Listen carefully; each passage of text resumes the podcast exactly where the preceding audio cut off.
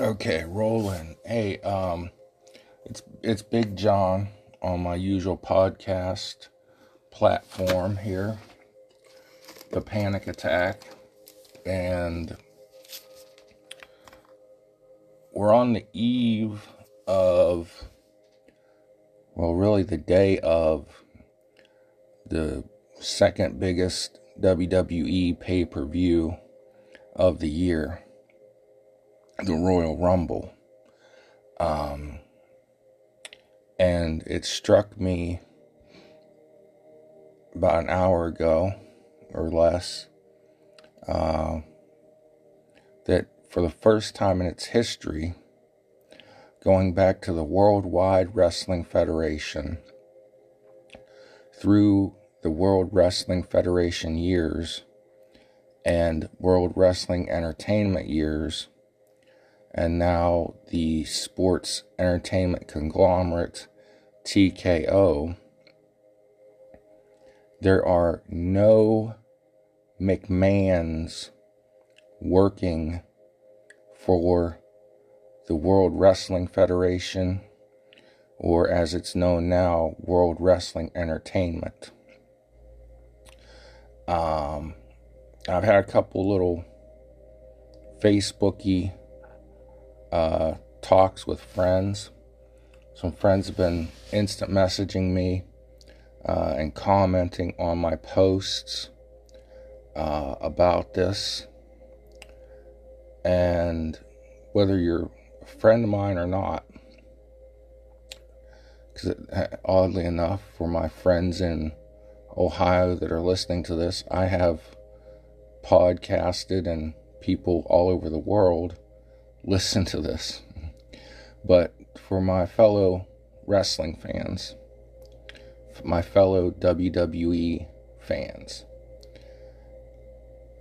Vince McMahon did not make our memories of WWE. He might have been the owner, he might have been the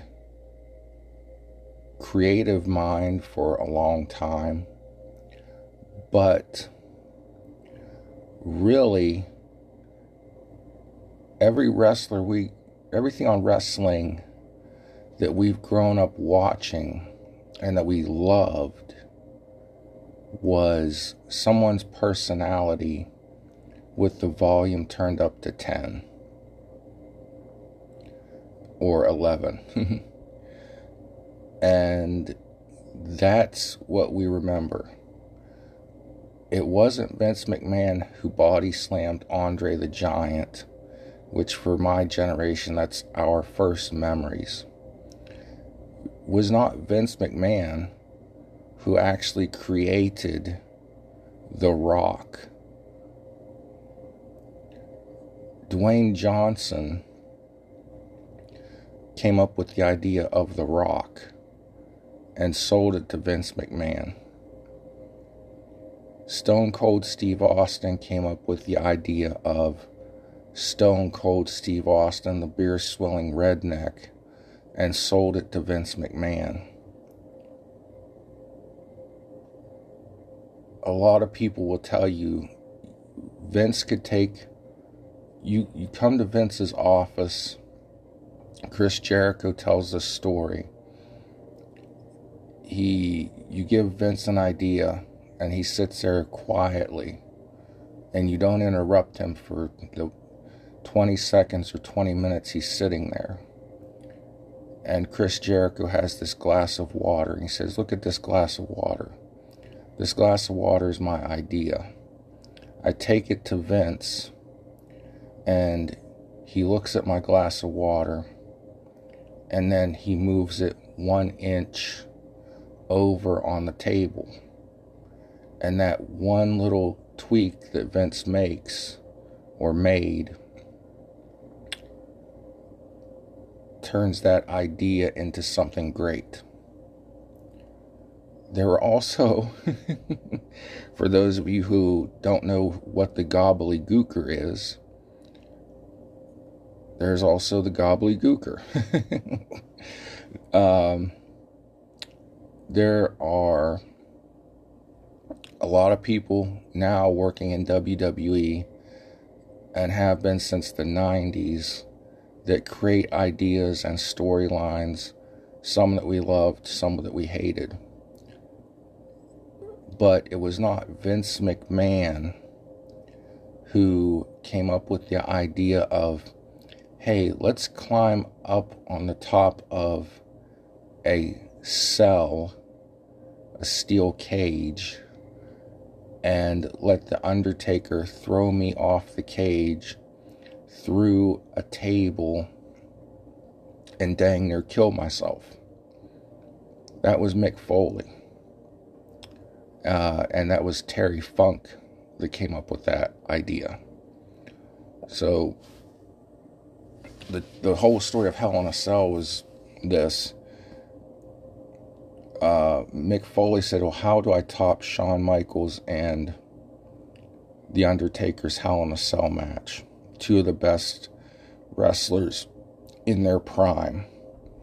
And Terry Funk told Mick, "Start on the top of the cage." And then Mick came up with the idea of getting thrown off the cage. But that memory was not generated or created by Vince McMahon. Um, I've done a few podcasts since all these allegations came out against Vince McMahon uh, last, well, two, two and a half, year and a half ago, summer of 2022. Um, and I think Vince McMahon is a sexual predator. Uh, later on today, I'm going to try to have a, an attorney friend of mine join me, and we're going to talk about what sex trafficking is legally defined as and how all of that would go about. Uh, this case that's been brought against Vince McMahon, John Laurinaitis, and World Wrestling Entertainment is a civil lawsuit. So he is not facing criminal charges yet, but he has been under an FBI investigation and his home was raided by the FBI.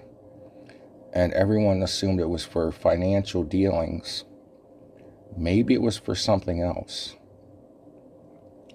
And I want to make clear as crystal that I stand with the women on this because you can go back to the 1980s when Vince took the company, bought the company from his dad, who was not Vince McMahon Sr., by the way.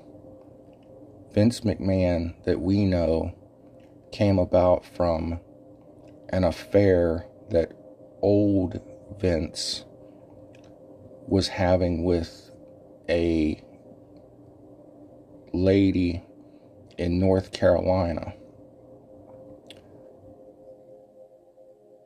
And the guy we know as Vince McMahon has also possibly suffered some abuse as well in that trailer park in North Carolina.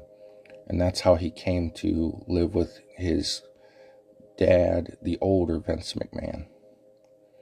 Uh, no excuses for what Vince McMahon that we grew up with did. Uh, you can go back to the Google machine or the YouTube machine and put in the term ring, R I N G, boy scandal. The ring boy scandal. And see for yourself. Before the world became a much smaller place and we all became more connected, you didn't hear about these things as much. If you were a WWF fan, you had to be subscribed to a physical wrestling newsletter from someone like Dave Meltzer, and you received a physical letter in the mail detailing things like the Ring Boy scandal, the Rita Chatterman allegations against Vince, and other women who accused Vince of this for the last, we'll just round it off and say 40 years that he's been in charge of WWE. But that doesn't have to take away from our memories and our enjoyment of professional wrestling or sports entertainment. What Vince has been alleged to have done, I think it would be immoral upon our part.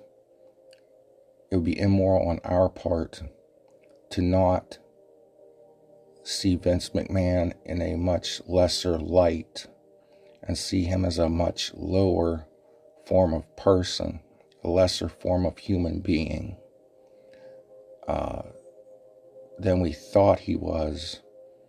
And period, point blank, when you do this to other human beings, what he is alleged to have done, and in my opinion, when you buy people off to buy their silence, you're admitting guilt. So the other allegations that he's already admitted to paying hush money for, you're a lesser form of human being than the rest of us, period, point blank. So that's my take on the memories we have of sports entertainment the entertainment that is professional wrestling and Vince McMahon that we grew up with. God bless you. Pray for one another. Love somebody today and be the reason somebody feels loved.